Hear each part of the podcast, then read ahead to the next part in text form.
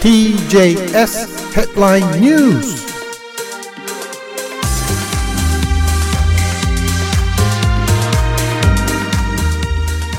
11月14日火曜日になりました時刻は8時10分ですニュースヘッドラインお送りします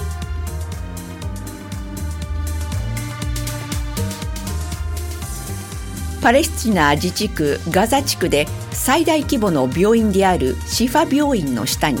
イスラム組織ハマスの司令部がありハマスは病院のための燃料を使用しているほかハマスの戦闘員が病院やその周辺に定期的に集まっていることが分かりました。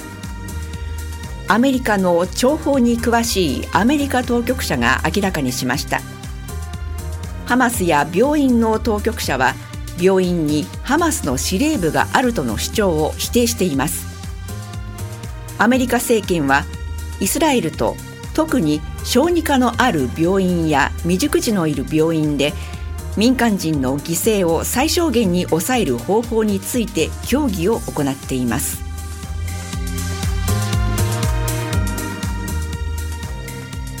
イスラエル軍とイスラム組織ハマスの衝突が始まってからパレスチナ自治区ガザ地区で死亡した国連パレスチナ難民救済事業機関の職員は102人と国連史上最悪の人数に達しました。死者数の合計は国連創設後の78年間に一つの紛争で死亡した支援要員の合計人数として最多を記録しています。犠牲になった職員らを追悼するため世界各地の国連事務所が同日半旗を掲げて黙祷を捧げました。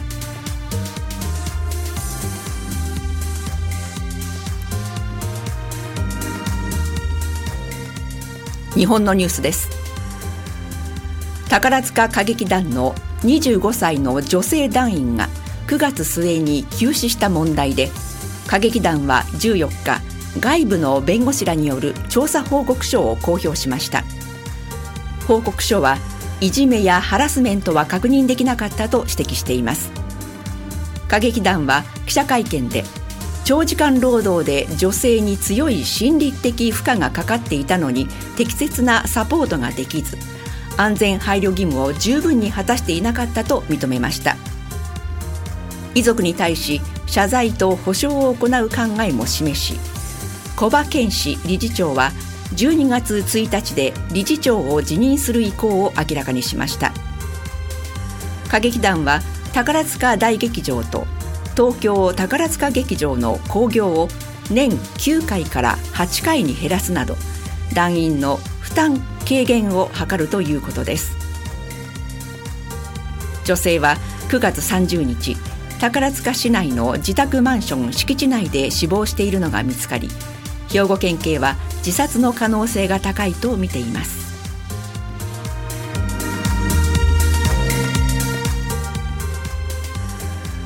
2025年大阪・関西万博でパビリオンを出展する予定だったメキシコとエストニアの2カ国が撤退すると発表しました。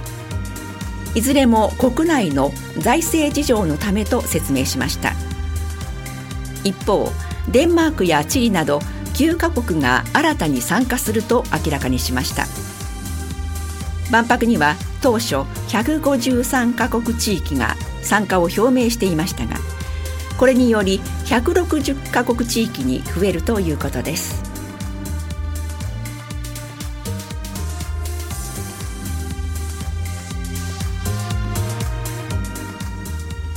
NHK は13日年末に放送する第74回「紅白歌合戦」の出場歌手を発表しました。計44組で最新のボーカルダンスユニット。新しい学校のリーダーズや俳優で歌手の伊藤蘭さんら13組が初出場となります。故ジャニー喜多川氏による性加害が問題となった旧ジャニーズ事務所現スマイルアップ所属タレントは入りませんでした。ここ10年ほどは同事務所から毎回56組が出演していました。選ばれなかったのは1979年以来44年ぶりです。NHK の担当者は今回の対応について被害者への補償などが着実に実施されるまで新規の出演依頼をしないという NHK としての全体方針に沿ったと説明しました。他の初出場は Ado さん。あのちゃんの愛称で知られるあのさん。昨年まで3年連続で「紅白」の司会を務めた大泉洋さん。韓国のアイドルグループストレイキッズ。ロックバンドのミセスグリーンアップルら。最多出場は石川さゆりさんの46回。またキャンディーズ時代以来46年ぶりの出場となる伊藤蘭さんは今回は1人ですが心の中にはいつも3人いる気持ちでいると語りました。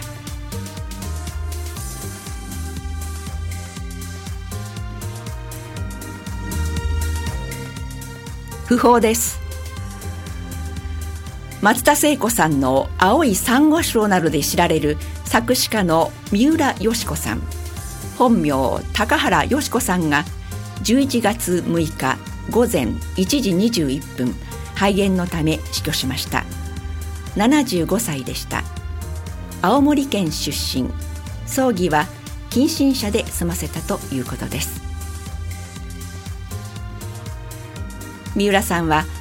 1970年代後半にデビュー。郷ひろみさんの「お嫁サンバ」や「松田聖子さんの「夏の扉」八神純子さんの「水色の雨」早見優さんの「夏色のナンシー」など多数のヒット曲を手掛けました。また近年再再評価され海外でも人気を集める松原美樹さんの「真夜中のドア」も作詞しました。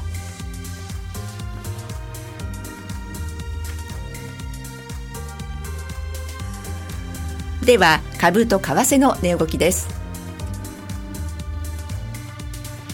今朝のニューヨーク株式市場ダウ工業株30種平均は昨日の終値と比べ533ドル高い3万4918ドル。ナスダックは昨日の終値と比べ352.00ポイント上がって1万5899.00ポイント。SP500 は昨日の終値と比べ91.25ポイント上がって4516.50ポイント。現在の外国為替市場は1ドル150円80銭で推移しています。以上ニュースヘッドラインをお送りしました。時刻は8時18分です。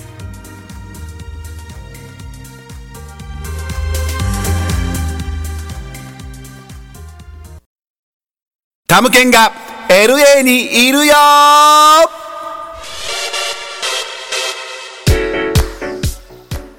田村健二がお届けするタムケンが LA にいるよは楽しいトークバラエティ番組。あんなことやこんなことやそんなことやんなことやあんなことなんでもかんでも喋っちゃいます。また音楽は僕がセレクトした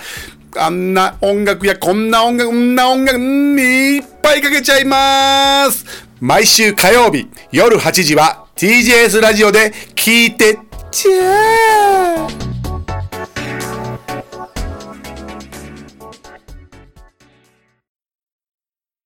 TJS Sports.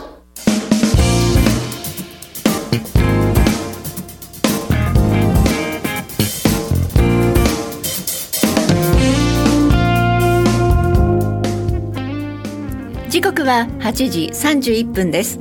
スポーツニュースお送りします。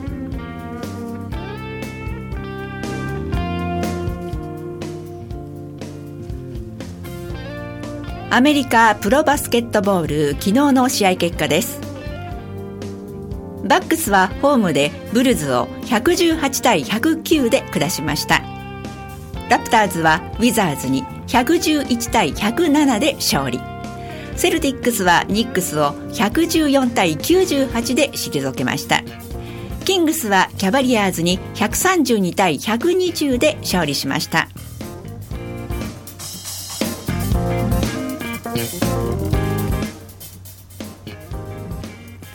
男子テニスのツアー最終戦日東電工 ATP ファイナルは13日。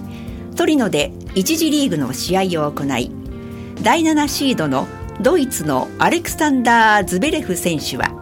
第2シードのスペインのカルロス・アルカラス選手と対戦しズベレス選手は第1セットを6-7で落としましたが続く2セットを6-3、6-4で取り2時間32分の熱戦の末に逆転勝ちを収めました。ズベレフ選手は同大会6回目の出場。2021年のトリノ大会2018年のロンドン大会で優勝しました。昨年は足首の怪我で同大会を欠場しました。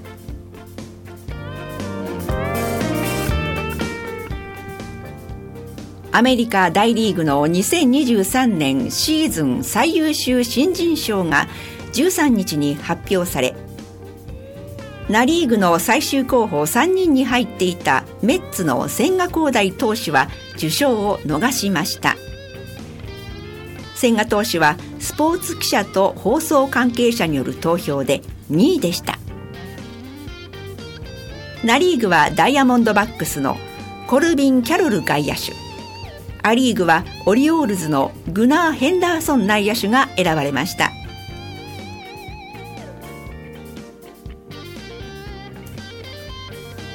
日本のニュースです。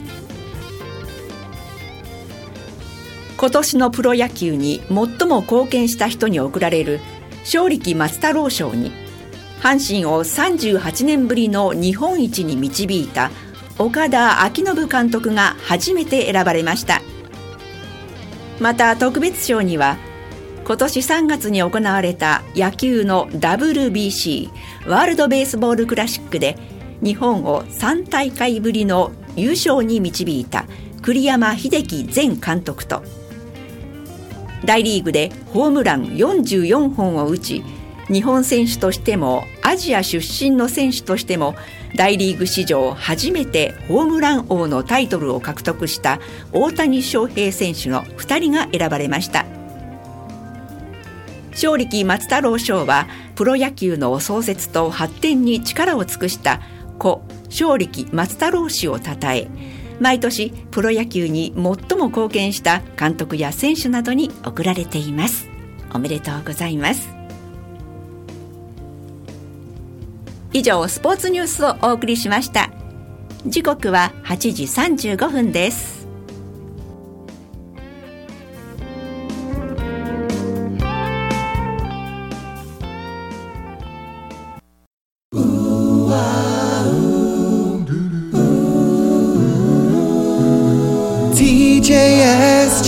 Japanese Radio Station」